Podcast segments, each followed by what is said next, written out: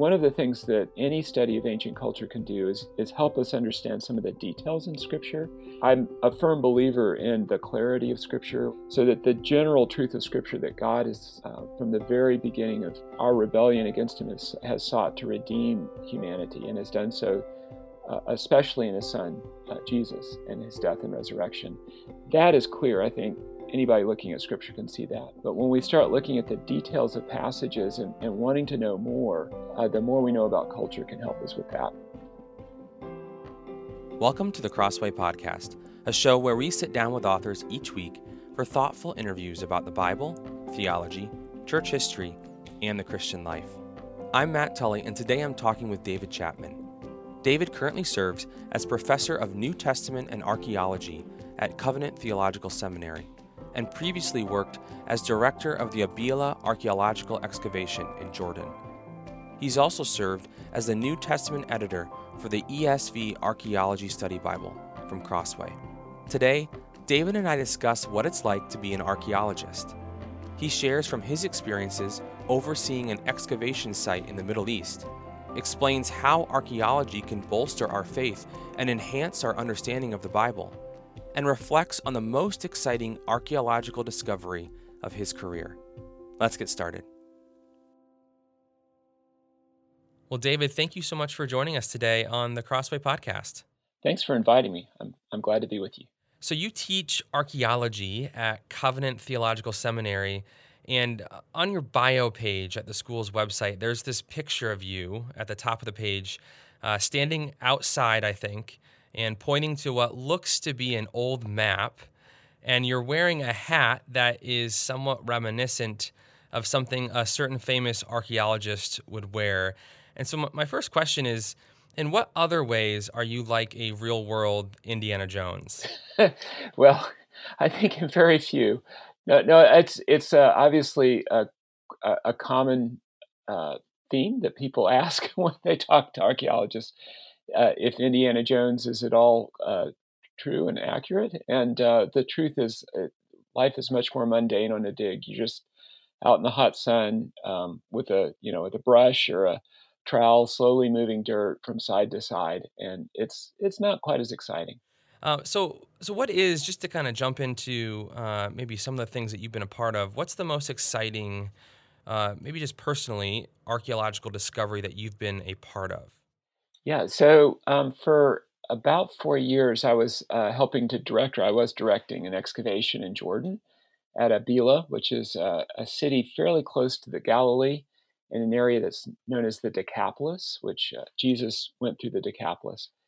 And uh, I think one of the most exciting things, it was really, it's it's always a team effort, archaeology. And what we had the privilege of seeing is, over years, seeing uh, Byzantine churches, so early churches, churches about roughly, say, fourteen hundred, fifteen hundred years old, being excavated with beautiful mosaic floors, and uh, you could just tell that it was a glorious structure, and it was uh, such a joy to see that, and also to see, uh, in a sense, our ancestors in the faith and how much effort they had put into uh, beautifying the space that they used for worship. So that's one of the things that really stuck out in my mind. Hmm. How how deep or how far under the the normal current surface of the ground would you be finding these these structures, or these churches, or these mosaics? Yeah, so it's a great question. It, it varies, really. It, we're on the side of two hills that in archaeology we would call tells, because they're actually multiple habitation uh, over the years hills. And so often these structures have been built on top of, or there's been collapse due to earthquake. And so uh, it kind of depends on the contour of the land and the hill. So in some areas, you know, we would be going down, uh, archaeologists think in terms of meters, but a couple of meters, so about two yards, about six feet down, to get to uh, the top of a course of uh, a wall, and then another couple of meters to get to the floor. So so it may it can be anywhere from, say, six to twelve feet. And then much deeper if we're going down to earlier material. So we have one square that's down to about a thousand years before the time of Abraham. Um, it would be early bronze is the archaeology designation. And that's a good forty or fifty feet down, actually, to get down to that layer. Hmm. So how do you know, like, what time period you're at as you dig down? Yeah, so as you dig down, um, you kind of think of it in terms of a layer cake, and each layer is a different strata of history. And so the most recent ones are going to be at the top, the oldest ones are going to be at the bottom. And as you're going down, you're trying to capture various materials that give you an, a sense of date.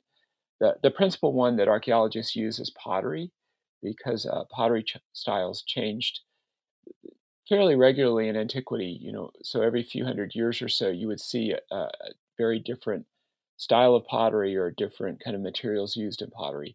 So that's one of the things that you use to kind of capture it. Uh, sometimes people make a comparison if you, you know, compare modern Coke bottles to ancient Coke bottles. I guess we use cans even. And so, you know, but you look at Coke bottles a year, one hundred years ago. And if if you know what you're looking for, you can say, oh, this is one from the nineteen twenties, or this is from the nineteen sixties. And and similarly, archaeologists can do that with pottery. So that's one of your main methods of dating. There are other things as well, like radiocarbon dating and um, the dating of architectural materials, the design and such like that. So so you're just watching for those kind of elements as you get down. If you're really lucky, you find a coin, uh, because a coin has the face of a, of a ruler on it and a, a year stamp. And so you, you have a sense of when you are more precisely there. Hmm. So you mentioned that you were part of this Abila archaeological project in Jordan. Um, how do you how do you know where to dig? You start by looking at the surface, it, and you're usually, especially with something like Abila, we knew there was a city named Abila, and so this happened actually long before I was with the excavation. But the first excavator uh, went out, kind of looking for that city, and Uh, we had some descriptions. Uh, Eusebius had said that it was about nine miles from another city. And we had a general sense of where it was. And so you go looking for where city sites are likely to be. And in antiquity, usually these are on top of hills. And so you look on top of hills and you see what remains on the surface. And from that, you kind of estimate, oh, there's, there seems to be a lot on the surface here. It's worth digging here. And so you start with that. But it may actually be decades until you actually know for sure that you're at the right site. So in our case, we were excavating for almost twenty years before we came down on an inscription that clearly indicated that this was the site of Abila. So you're actually, you're, you really can't confirm until you find, you know, that like that sign at the front of the city gate saying, welcome to Abila? Yeah. Well, we we wish it was even that clear. Uh, in this case, we, we were really very fortunate. There was a um, a water tunnel that had been, uh, needed some some clearing and, and reconstructing. And there was a, a, a panel that was installed on the side of the water tunnel that mentioned that the bishop of Abila helped sponsor the clearing of the water tunnel. Wow. Um, Yeah, rarely in antiquity did they bother even putting a, you know, a a welcome to Abila thing at the front of the city, although that would just be great if they had thought to do that for later archaeologists thousands of years later. So, yeah. Um, so so walk us through a day in the life of an archaeologist. You know, when you're actually on a dig, uh, what what would the day look like, you know, from the moment you woke up to the moment you go to bed? Yeah, well, uh I mean, the one way to start with that is to recognize, especially because we're there excavating kind of when we have a break in the school year. So in other words, in the summer, um, it can be one hundred ten, one hundred twenty degrees in the shade in the afternoon. So you want to start early and get out of the field early. So usually we set the alarm at four o'clock and wake everybody up. Uh, you, you can imagine they're delighted for that. And we we wake them at four and we try and be in the field uh, uh, just after five o'clock. Um, as soon as the sun's coming up. Uh, you need enough sunlight so you can see what you're doing. Um, also, early in the day is a great time. The colors aren't washed out by the sun, so you can uh, examine the soil more carefully, see changes in soil layers. It's a good time to take photographs. So we try and get there at, kind of at the break of, of day, and then we stay as long as we can, so about noon or one o'clock on a cooler day. And, uh, and during that time, uh, doing a variety of things. Mostly, of course, you're, you've laid out small squares. Um, you lay them out a meter, so four meters by four meters, so roughly four yards by four yards. And uh, and then you excavate, uh, you know, two or three people in a square, slowly going down kind of layer by layer, watching for every change in the soil. And as soon as you see a change, you you, you fill out more paperwork and you make sure that everything's cleared down to that layer, and then you move down to the next layer. So it's pretty meticulous. Uh, then you come home, you have lunch around noon or one, and, and then uh, take a nap because you're pretty wa- wasted. And then in the afternoon, um, you do uh, analysis of the pottery, and you're drawing things back at the camp and things like that. Hmm. Yeah, I think I've seen pictures of, you know, the squares that you mentioned. They're often, I think, made with rope, kind of going crisscrossing a site. What, what's the purpose of breaking up the dig into these these little squares? Yeah, that's great. It's, you know, that's something that's um, archaeologists have been doing for about one hundred years or so now. And uh, the, the purpose of that really has been, it gives us a very nice grid. One, one of the things about archaeology is as soon as you dig something up, you've removed it and nobody else can find it there in that context again. So you're having to take very careful records of where you find things so that you can re- reconstruct, uh, you know, better than your memory can, uh, exactly where you found stuff. And then especially so that later generations of people can come along and look at your same data and reconstruct what you found. So primarily you lay out a grid so that you can define exactly where things are found, um, kind of on a, if you would, kind of, if you're looking at the surface of it, an X Y axis. And then you're also taking levels as you go down to the Z axis. So, so you have, uh, you know, a, a three-dimensional sense of space of where you found it.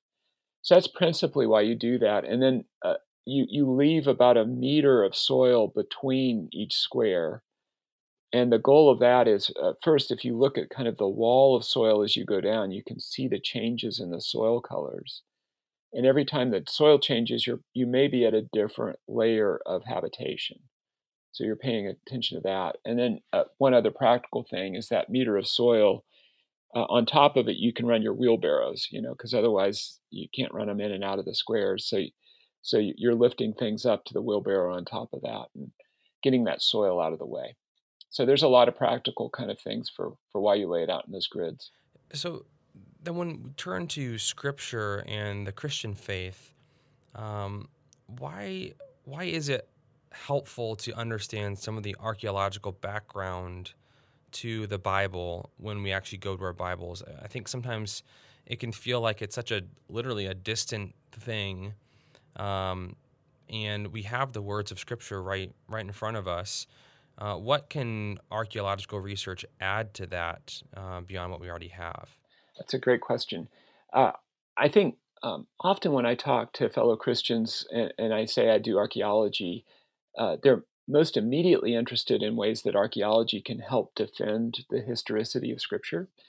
And certainly anytime you excavate any historical site, uh, be it a Christian site or if you're excavating at Troy or something like that, you're you're helping understand something about history and showing that the writings that we have from history uh, can be verified. And that's especially true, of course, for the Bible. But I actually think that's not the most important thing. Um, For, for one, very little of what we excavate can demonstrate that kind of historical corroboration. Uh, but everything we excavate tells us something about ancient culture. And uh, there's several things about that. I think for one, it just really helps us to imagine rightly what life was like in the time of Jesus or in the time of King David. Um, so it, it it brings us back into that moment, which I think is is rewarding for people. But beyond that, I would argue it's actually uh, necessary at some level, because any time that we communicate, so even as you and I are communicating right now, I could tell you a, a sentence because I know, you know, you live in the United States, we both live in the twenty-first century. So I can I can make a joke about baseball or something, and I'll, I'll know you can resonate with it. But if you can easily imagine that if we move two thousand years in the future, Uh, those very same words would not have the meaning that they do to us because the culture shifted, and there's things that I talk about that people won't know about two thousand years from now. And so one of the things that uh, any study of ancient culture can do is, is help us understand some of the details in Scripture. I, I'm a firm believer in the clarity of Scripture, what theologians will talk about, the perspicuity of Scripture, so that the general truth of Scripture that God is Uh, from the very beginning of uh, our rebellion against him has, has sought to redeem humanity, and has done so uh, especially in his son, uh, Jesus, and his death and resurrection. That is clear. I think anybody looking at Scripture can see that.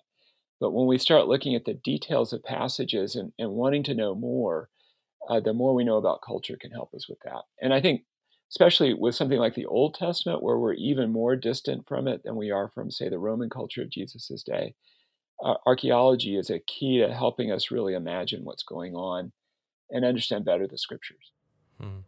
So as you think about then some key archaeological discoveries that relate to the Bible and the, the people and events and places that we read about there, are there two or three that stand out to you as particularly good examples of the the value we can get from uh, archaeology when it comes to better understanding the ancient world?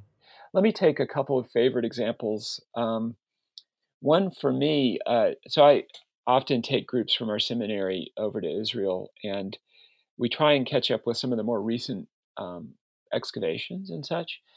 And uh, one interesting excavation that's still ongoing, uh, but one of the great finds was made just in the last uh, oh several years, uh, was a synagogue in a place called Magdala. Um, this is on the west uh, shore of the Sea of Galilee. It's on a major uh, road, a major trade route. It's the road that you would take if you're going from Nazareth uh, to, say, Capernaum.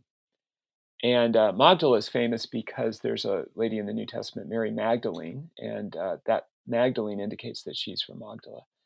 There's a synagogue that's been found there that is a first century synagogue. Uh, we know it's first century because it was destroyed uh, when the Romans swept through in seventy A D. And so it was the synagogue that was there when Jesus was, um, was walking through the land. And of course, Jesus goes from synagogue to synagogue. Magdala is not mentioned by name in the New Testament, but uh, Jesus goes throughout the Galilee, goes through the synagogues, and this has got to be one of the places he was.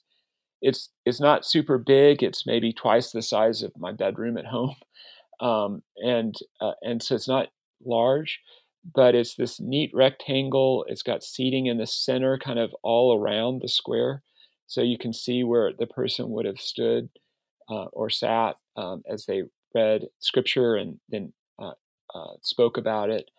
And so it's just very vivid and brings back a sense of, oh, this is this is the kind of structure that Jesus would have been in in his day. And so that's um, that's one example right there. Yeah, yeah. I mean, that's, that that right there, though, is just so amazing to think that, I mean, I, am I hearing you right that you think it's possible that Jesus would have actually been in that specific synagogue? Yes, I, I do think that. I and I'm I'm reticent to say that too often. I think, you know, if you take a tour of Israel or, or other kind of biblical lands, the tour guides are quick to try and point out connections that may or may not be accurate. But this is this is a pretty good one. I'm I'm pretty confident on this. And and um, yeah, so it's just very vivid to to think that our Lord at one point was standing there teaching the, the people that were gathered to hear the word of God.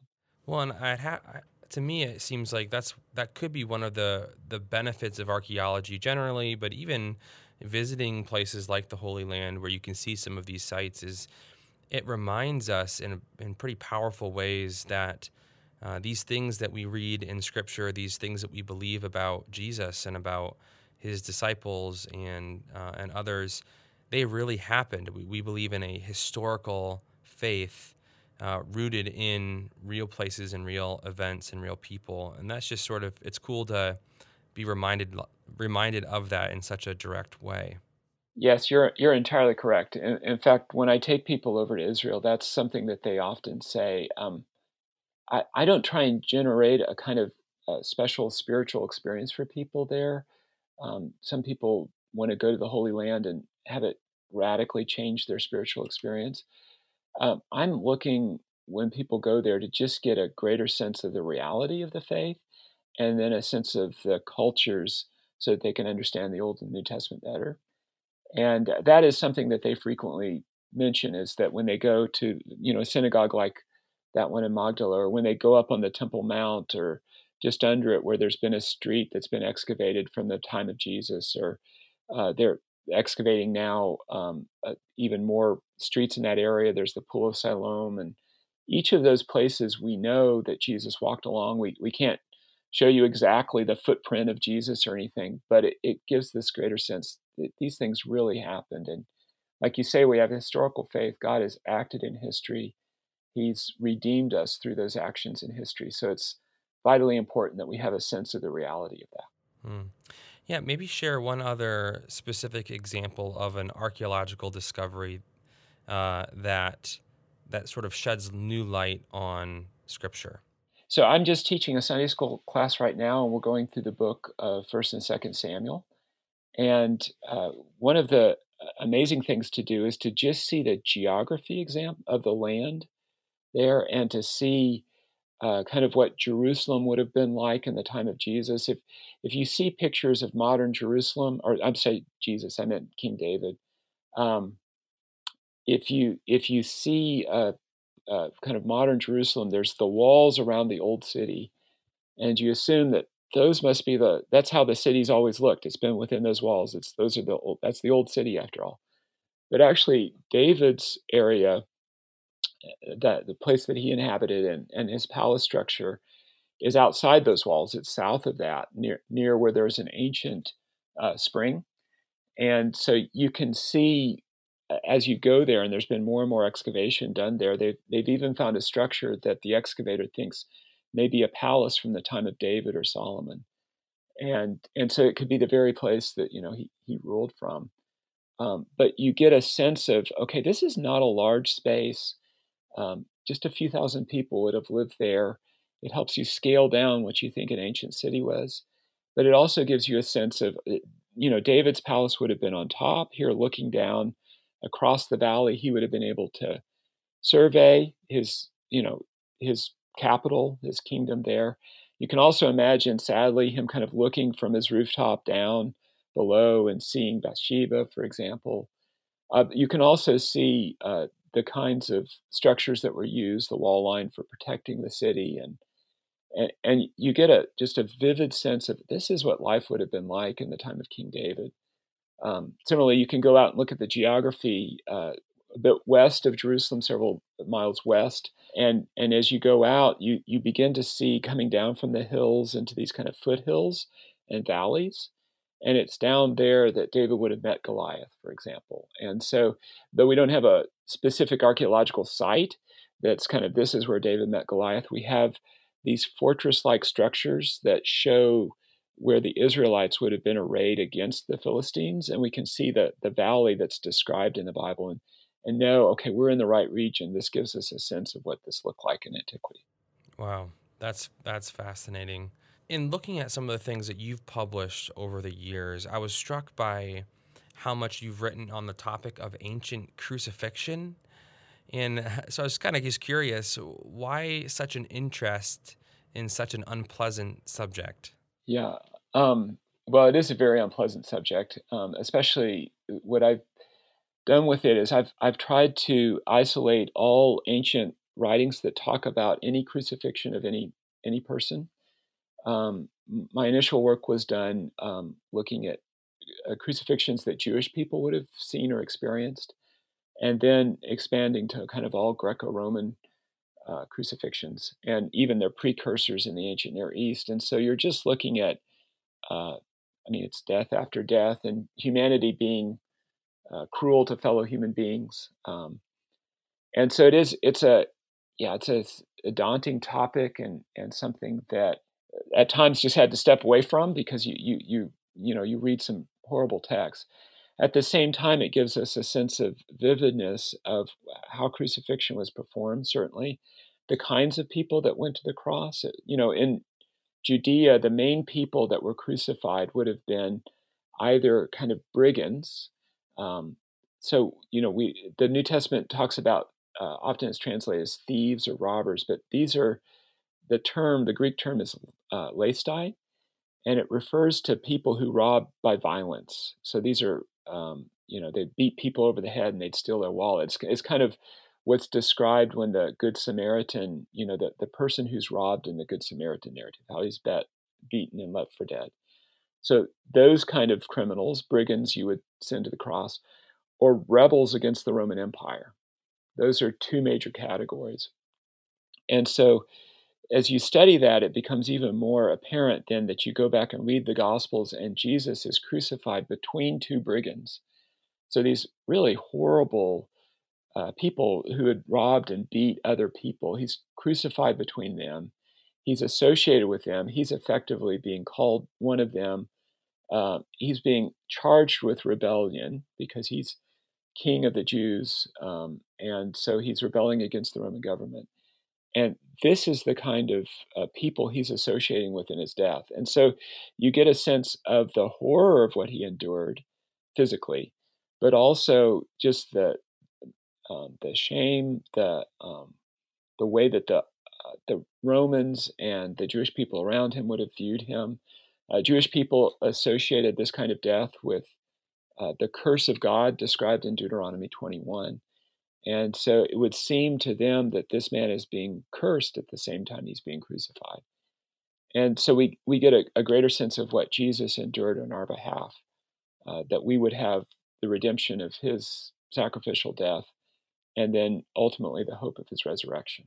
So in Jesus' day, how often were crucifixions happening? I, I think most of our listeners would, you know, would be familiar enough with the story to know that, you know, the Romans were technically the ones who would carry out that sentence against people, uh, against criminals, as you as you've mentioned. How frequent was that kind of an act? Uh, were people passing that like every day, or was it like a once a week kind of thing, or, or what do we know about that? Yeah, so I, I, I can't fully answer your question in a sense because uh, no ancient text directly says, okay, we experienced crucifixions weekly or every day. Um, what we see is anytime you have to put a brigand to death, this is this is your major method of doing it. Suppress a rebellion, this is what you do. And so what we see uh, more are not so much texts that kind of report on the daily occurrence, but often um, when a rebellion's put down, you would have dozens, maybe hundreds of people. In some cases, uh, many hundreds of people would be crucified in the course of a day or a few days. And so uh, it would certainly be uh, experienced by the audience familiar, but that's kind of too weak of a term. It's something that they would know, um, certainly maybe more even by um, the quantity and the stories of the hundreds of people that have been passed down from, you know, uh, my mom saw hundreds of people crucified because the Romans put down this rebellion. And it could be something that they see fairly regularly, um, again, suppressing brigandage. Uh, but we, we can't speak to that as much as we can. We know that hundreds, even thousands, uh, Josephus will speak of thousands. He's a first century Jewish historian. And he'll speak on, on in those kind of numbers of people being crucified in these major events as the Romans come in to suppress rebellion. Hmm. And what was the, the purpose behind it? I mean, because clearly they don't have a conception of criminal justice that like we're trying to rehabilitate people or uh, change them. It, it it really feels it's so brutal and so public. What were they going for uh, by doing that? Yeah, I think uh, in terms of what they're doing, uh, to, to a large degree, it's a deterrent. You, you see this uh, certainly in the suppression of rebellion, to, to crucify uh, hundreds of people, to do such a long, drawn-out, painful, shameful death, um, that that's going to, I think the Romans are hoping, dissuade others from engaging in rebellion. Uh, you also see another major use of crucifixion is in war. And often uh, you would, if if there's a city that's opposing your rule, once you captured the city, you would take the rulers outside the city and crucify them outside the city. And this uh, events like this, maybe not using a form quite like crucifixion, but the public ho- hanging up of a body uh, for days at a time outside the gates of a city is something that had been done for at least two thousand years before the time of Jesus. And that's, again, a, a, a method of deterrence to kind of say, if, if you're going to not submit to us, this is what we're going to do to you and to your leaders. And so it's a, it's a form of deterrence, both militarily and in terms of uh, kind of a formal legal punishment. Um, I think also it's, you know, as with many forms of um, kind of horrendous uh, punishments, we do that to, to indicate also how horribly we view the crime. So we're saying that rebellion, brigandage, these are some of the worst crimes you can do in the Roman world, and we're going to par- punish them more harshly than we do any other kind of crime as well. Hmm. Hmm. That's fascinating. Um, my guess is that for many of us, uh, you know, our maybe most visceral understanding of crucifixion has come from, you know, the movie that came out a number of years ago, The Passion of the Christ, which just kind of to an unprecedented level, you know, Christ's crucifixion and death has been has been uh, displayed or uh, you know, visually displayed in different movies through the years, but I think in artwork for that matter. But that movie in particular kind of took it to a new level. I'm curious if you've seen the movie and if you, uh, how accurate you think that uh, portrayal of crucifixion, of Jesus's crucifixion in particular, uh, actually was. Yeah, uh, well, it's a great question. And I remember when the movie came out, I did see it. And um, I, in fact, I was asked uh, several points to kind of review it or to talk with a group of people about it as well. And so um, I think people who left that movie were struck by the level of violence um, that Mel Gibson kind of worked into that movie. And I, I think the brutality that's represented there is actually pretty accurate in terms of just the the blood and gore of the event and such. Uh, I mean, he certainly really wanted to dwell on that in ways I would say that the scriptures don't. So the scriptures don't principally want us to leave with a sense of how Uh, violent and bloody the death was. They want to leave us with a sense that Jesus went to the cross voluntarily, that he he was doing this on our behalf, and that he was doing it to provide a ransom for our sins. So I think there may be a little shift there in terms of people who just leave with an overwhelming sense of violence. That's maybe not quite what the Gospels want to do.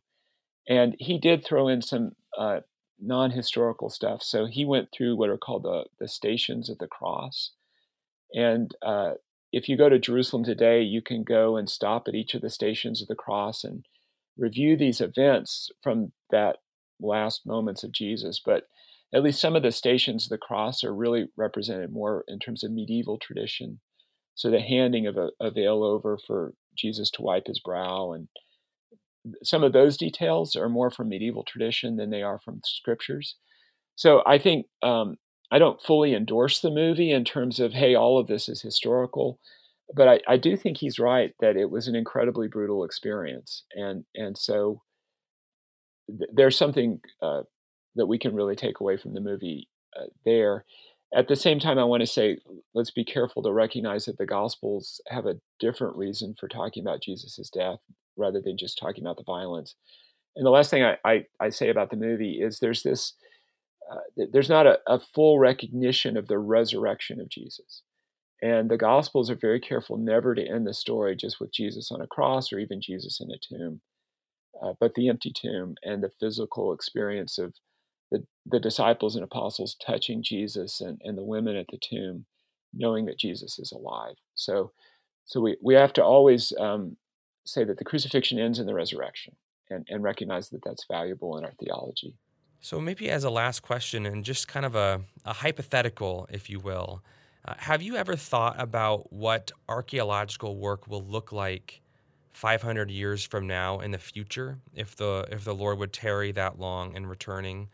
I, I will say uh, to connect with your question, um, one of the things that archaeologists are doing now is when they come to a large site, they intentionally only excavate a portion of the site, because everybody recognizes that what we can do now archaeologically, even compared to just say fifty years ago, is uh, it's so much better. Uh, modern technology can help us uh, study uh, pottery and understand exactly where clay is coming from, uh, where in a geographic region. We can we can examine bones. We can look at D N A. We can, there's all sorts of things that have happened uh, in the last fifty years, some in the last twenty, some in the last ten years. And so that gives us a, a great deal of hope that we'll have even better things that we can do, you know, twenty years from now or fifty years from now. And so excavators now are deliberately leaving part of the site saying, I'm going to take this as far as I can now with the current technologies we have, but I expect, you know, in the future, people will be able to do even more. Uh, one of the things I would love to see happen is there's there's kinds of ground penetrating radar and different methods that we have now that even without excavating allow you to see under the surface, but they're they're very imperfect um, in ways that aren't always made obvious in popular media. You know, you go to a National Geographic site or something, and all these new exi- technologies sounded so exciting, but they're quite limited still. Um, so some of the best technologies will give you a good sense of what's underground, but not the depth of it. Or if they give you the depth, it, it's less accurate, the recording. And and so those kind of technologies, boy, it'd be great to see, you know, a few hundred years in the future, what you could do without even digging stuff. The because, uh, you know, the one of the, the dangers of digging is, again, you destroy everything you dig up. And so it'd be wonderful to be able to look at the surface of something and to know what's there before you even start digging. Um, that would be great. Well, David, thank you so much for taking some time to talk with us today about archaeology and what it's like to be on a dig and uh, how it fits with our Bibles and how it can really add to our understanding of the people and places and events that we read about in Scripture. Uh, we appreciate you taking the time. Well, thank you, Matt. It's been a joy to be with you. That was David Chapman on what it's like to be an archaeologist. For more, be sure to check out the E S V Archaeology Study Bible, on which David served as New Testament editor, available online or at your local Christian bookstore. For more interviews like this, subscribe to the Crossway Podcast on Apple Podcasts, Spotify, or your favorite podcast player. If you enjoyed this episode, leave us a review, which helps us spread the word about the show. Crossway is a not-for-profit Christian ministry that exists solely for the purpose of proclaiming the truth of God's Word through publishing gospel-centered content. Visit us today at crossway dot org.